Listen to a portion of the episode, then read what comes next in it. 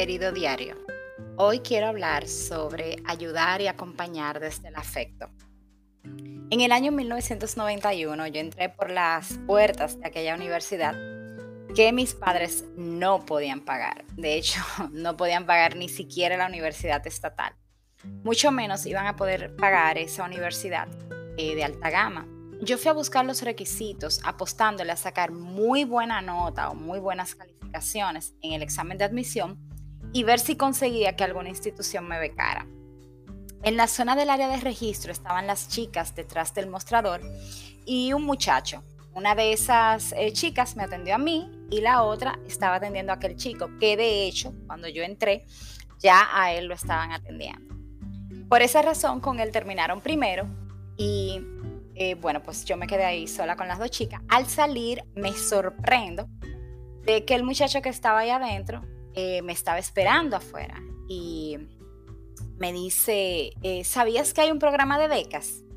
Y yo le dije que no. Y él me dijo, bueno, pues si tú quieres, yo te doy los datos. claro que le dije que sí. y casualmente nos volvimos a encontrar después de ese día, el día del examen de ambición que nos tocó en el mismo curso. Yo apliqué a la beca que estaba a dos días de cerrar la convocatoria cuando él me, me, habló sobre ella y una semana más tarde recibí una carta que decía, con placer anunciamos que fue seleccionada como beneficiaria de una beca completa. Cuánta alegría, con cuánta alegría.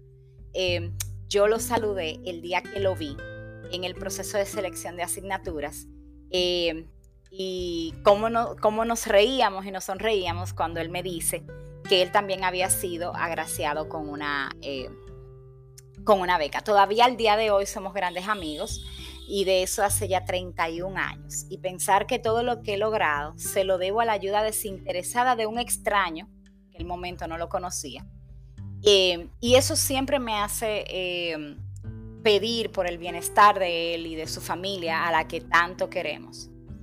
Esa ayuda eh, yo no me la quedé para mí. Un par de años después eh, comencé a trabajar en esa misma universidad, en la vicerrectoría académica, y desde allí yo pude ayudar a tantos estudiantes. Fue una experiencia eh, de vida muy bonita que me enseñó que no necesitaba un motivo para ayudar a la gente, y que al hacerlo yo sembraba, em, yo digo que semillitas de cosas buenas que algún día se convertirían quizás en milagros, como pasó conmigo, para otras personas que quizás nunca yo conocería.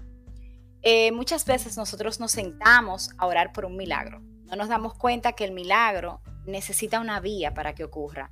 Eh, no nos damos cuenta que cada vez que ayudamos a alguien le abrimos un mundo de oportunidades, de esperanzas y que para hacer esto basta vivir desde la empatía. Y ese ayudar, acompañar, estar, es una fuente inagotable de un sentimiento que yo no puedo explicar. Eh, que definitivamente se siente muy bonito y te hace poner la cabeza en la almohada en total paz cada noche.